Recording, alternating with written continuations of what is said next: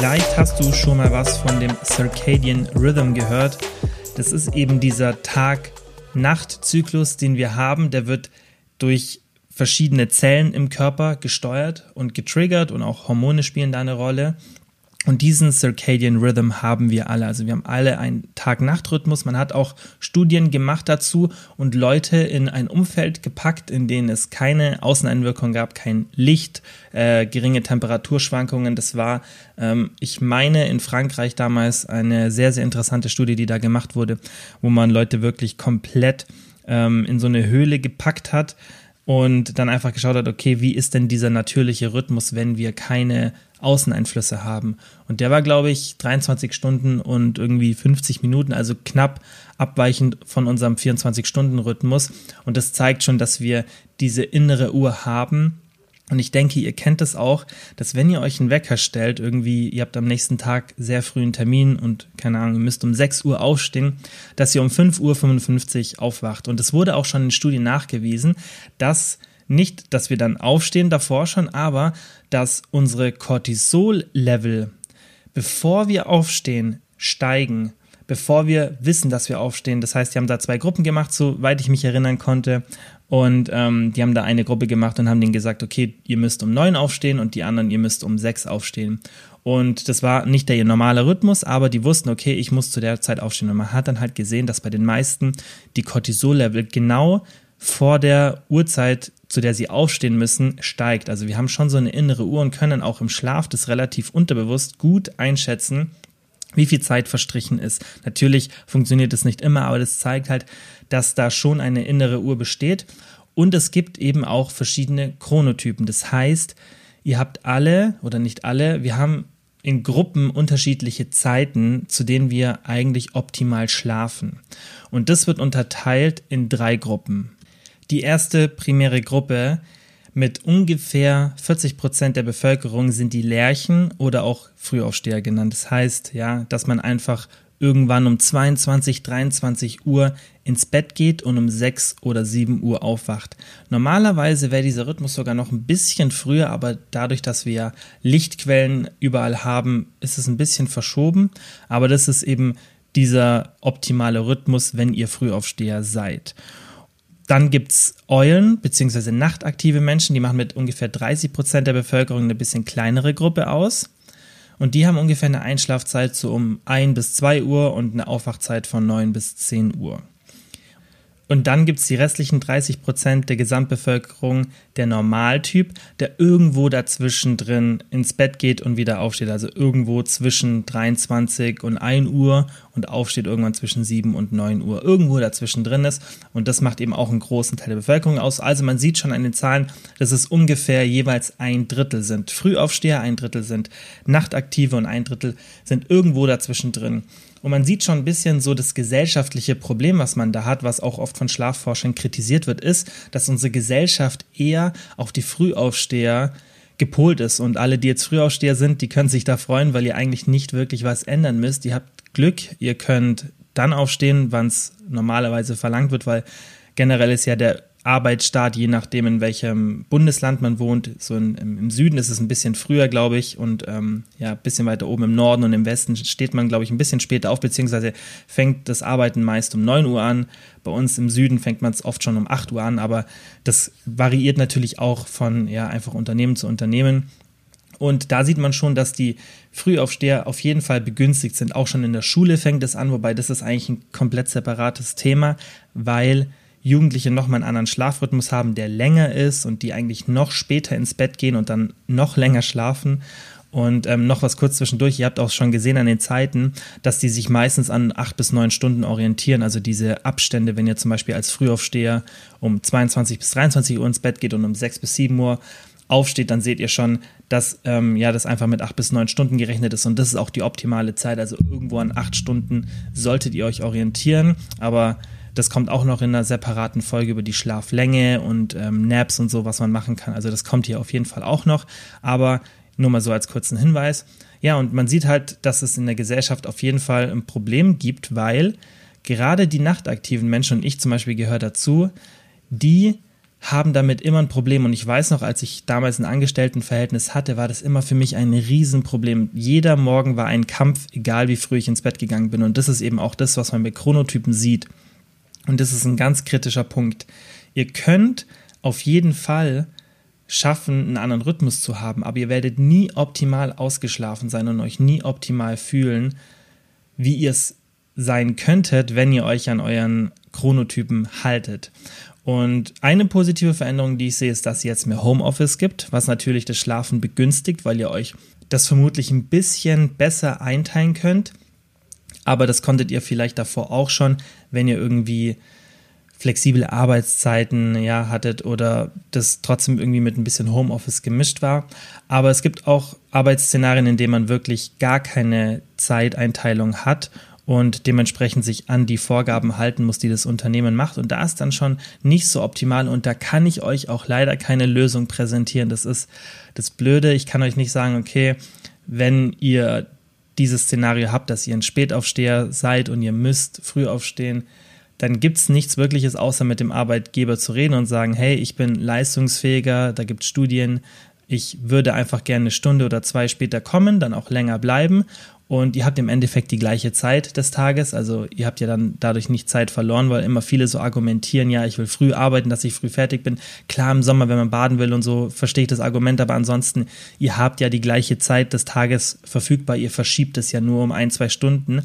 Und da gibt es, wie gesagt, keine Lösung. Also man kann dem nicht entgehen. Man kann natürlich mit so Sachen wie Melatonin danach helfen, dass man besser schnell einschläft und ja, dass man einfach mehr in diesen Rhythmus reinkommt, das würde ich dann auch empfehlen. Aber man kann jetzt nicht den Megatrick benutzen und den Chronotyp ändern, weil ihr seid einfach der Chronotyp und bevor es ähm, flächenübergreifendes Genetic Engineering mit CRISPR oder sowas gibt, werden wir unseren Chronotypen nicht so ändern können. Und da muss man einfach schauen, wie man damit lebt und wie man das einfach so ein bisschen einfach optimal gestaltet. Wie gesagt, das Gespräch suchen ist immer, finde ich, das Wichtigste, auch wenn das für viele dann vermutlich gar nicht möglich ist. Aber dann würde ich auf jeden Fall schauen, dass ich vielleicht mit Melatonin oder sowas nachhelfe, dass ich dann trotzdem früh schlafe und meine acht Stunden Schlaf bekomme. Und dann ist es auch nicht ganz so schlimm. Es wäre natürlich einfach optimal, wenn ihr eurem Chronotyp folgen könnt, wenn das in irgendeiner Weise möglich ist.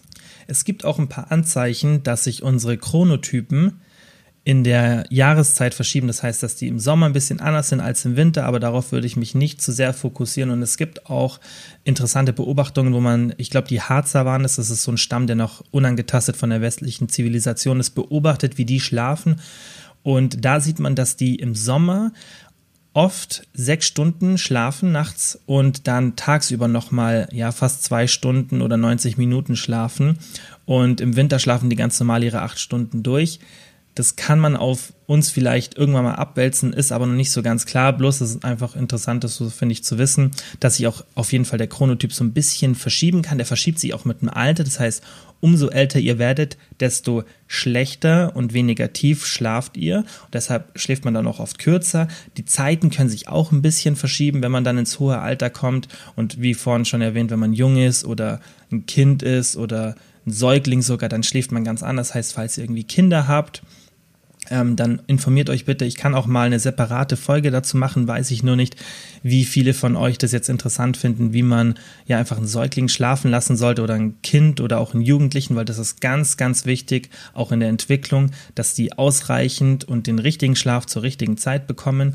Aber für uns ist es, wie gesagt, wichtig, dass wir uns an der Schlaflänge orientieren und auch an unserem Chronotypen wenn möglich. Und wie vorhin schon erwähnt, könnt ihr den Chronotypen leider nicht ändern. Eine Frage, die dann auch häufig noch kommt, ist, wie finde ich raus, welcher Chronotyp ich bin? Ich denke, die meisten von euch wissen, okay, ich bin eher die Person, die morgens ja früh wach ist und sich dann auch richtig wohlfühlt. Und bei mir zum Beispiel, wenn ich aufstehe, ich bin einfach nicht so ein Morgenmensch. Ich brauche erstmal so ein, zwei Stunden, bis ich klarkomme. Und abends kann ich dann noch um 12 Uhr richtig produktiv arbeiten. Ich werde nie müde. Ich, wenn ich irgendwie im Bett was anschaue, ich muss wirklich sagen, okay, ich mache jetzt was aus, also ich mache den Fernseher aus oder ich lege das weg, was ich gerade mache und muss jetzt aktiv schlafen. Und ähm, ich bewundere dann immer andere Menschen oder beneide die so ein bisschen, wenn die morgens dann so wach sind und abends sofort schnell einschlafen können. Aber das könnt ihr eben nicht ändern. Ihr habt da einfach so eine genetische Prädisposition und ihr könnt es rausfinden. Ich sage immer, indem man einfach mal schläft ohne Wecker. Wenn ihr irgendwie Ferien oder Urlaub habt, dann versucht einfach mal, natürlich solltet ihr das nicht machen, wenn ihr Urlaub in einer anderen Zeitzone habt, weil dann ist es so und so durch die Zeitverschiebung ähm, schwer möglich, dass man herausfindet, wie man schläft. Ganz kurzer Exkurs, denn es dauert ungefähr einen Tag, bis sich eine Stunde eures Zeitrhythmus wieder ähm, anpasst. Das heißt, wenn ihr sechs Stunden Zeitverschiebung habt, dauert es sechs Tage ungefähr, bis sich euer Schlafrhythmus anpasst. Also da vielleicht nicht, aber wenn ihr Urlaub habt und jetzt vielleicht gerade eh zu Hause seid oder mal ein paar Tage frei habt, vier, fünf Tage frei habt oder ein langes Wochenende, irgend sowas ist, dann macht mal den Wecker aus. Schaut, okay, wann werde ich müde? Ähm, natürlich ist da auch wirklich schwierig, aus diesem normalen Rhythmus rauszukommen, weil ihr habt ja einen normalen Rhythmus, der dann auch triggert, wann ihr müde werdet. Aber wenn ihr Optimal wäre es, wenn ihr einfach ein bis zwei Wochen habt und einfach mal ohne Wecker schlaft und dann so ein bisschen notiert, okay, wann werde ich ungefähr müde? Auch in der Früh wirklich darauf achten, hey, wann wache ich eigentlich auf und wann fühle ich mich auch gut, wenn ich aufwache? Und so könnt ihr, wenn ihr es noch nicht wisst, was für ein äh, Chronotyp ihr seid. Vermutlich wisst ihr es, aber vielleicht seid ihr irgendwo so ein bisschen mittendrin. Denkt euch, ja, ich weiß nicht, ob ich jetzt so ein Frühaufsteher oder eher so ein ähm, Normaltyp bin, wo ich so zwischendrin bin. Dann, wie gesagt, testet es einfach mal aus, macht mal den Wecker aus. Und das Schöne ist auch, wenn man irgendwann seinen Chronotyp gefunden hat und eine richtige Schlafdauer hat, das heißt optimal acht Stunden, dass ihr wirklich ausgeschlafen seid, dann könnt ihr ohne Wecker euren Alltag leben sozusagen. Also ihr braucht eigentlich keinen Wecker mehr. Und das klingt erstmal so ein bisschen komisch und man kann sich natürlich dann auch immer noch so einen Sicherheitswecker stellen. Ich mache das zum Beispiel, aber wenn ihr einen festen Rhythmus habt, was auf jeden Fall empfehlenswert ist und ihr auch eine gute Zeit habt, in der ihr immer schlaft, also ihr habt immer die gleiche Zeit und ihr habt auch eine, die richtige Länge, einfach diese acht Stunden, dann könnt ihr den Wecker weglassen und ihr werdet immer zur gleichen Zeit aufwachen. Und das zeigt euch dann auch mal ein bisschen, was für, ein, was für eine Schlafmenge ihr benötigt. Ich zum Beispiel genetisch sehe einfach bei mir, nachdem ich es jetzt lange getestet habe, ich brauche extrem viel Schlaf, ich brauche fast die vollen neun Stunden Schlaf dass ich wirklich optimal ausgeruht bin und von alleine aufwach. Acht Stunden sind auch super, aber ich merke, wenn ich neun schlafe, das ist mein Optimum. Andere, die kommen mit siebeneinhalb Stunden Schlaf aus, andere mit acht, weniger nicht. Das ist ganz klar, was man auch in der Literatur sieht, aber da will ich eine separate Folge machen. Also es kommen keine Menschen mit fünf, sechs Stunden Schlaf aus.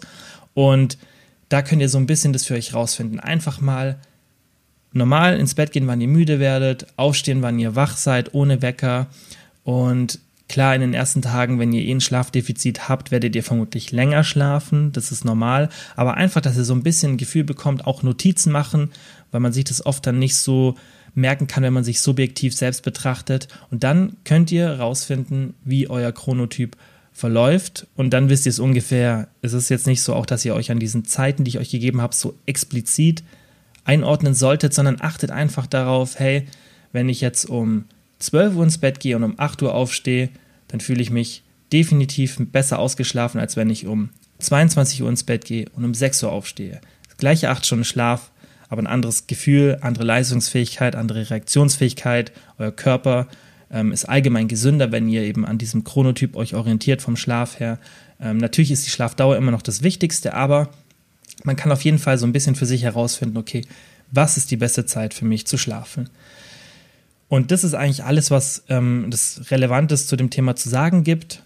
Wenn ihr da irgendwelche Fragen habt, dann könnt ihr vielleicht nochmal auch zur letzten Folge ein QA machen. Da müsst ihr mir aber mal konkret einfach eine Instagram-DM schreiben, dass ich sehe, dass ähm, schon jetzt nach diesen zwei Schlaffolgen genug Fragen da sind, dass wir eine separate Folge machen. Ansonsten würde ich noch ein, zwei Folgen zu dem Thema machen und dann können wir mal ein QA über alle Themen machen. Dann könnt ihr auch wirklich alle eure Fragen stellen und dann beantworte ich die hier im Podcast. Aber ähm, ja, da müsst ihr mir einfach jetzt mal eine DM schreiben, ob jetzt schon so viele Fragen aufkommen. Und dann probiert es einfach mal aus. Und ja, schaut einfach mal, was euer Chronotyp ist. Und gerne gebt mir auch Feedback, ob euch das geholfen hat, ob das interessant war für euch, auch mal zu dem Thema Schlaf ein bisschen mehr zu lernen. Klar geht es hier viel um das Thema Fitness, Ernährung, klar auch Muskelaufbau, Fettverlust und so weiter, aber ich finde solche Themen auch immer sehr wichtig. Und ich will ja hier alles, was um das Thema Gesundheit sich ähm, dreht, einfach reinzubringen. Und da ist Schlaf ein sehr, sehr wichtiges Thema, das genauso wichtig wie Sport und Ernährung ist und das wird oft unterschätzt und deswegen macht es auch Sinn, sich solche Szenarien zu überlegen und das einfach ein bisschen anzupassen. Ja, wie immer, vielen, vielen Dank fürs Zuhören und bis zum nächsten Mal.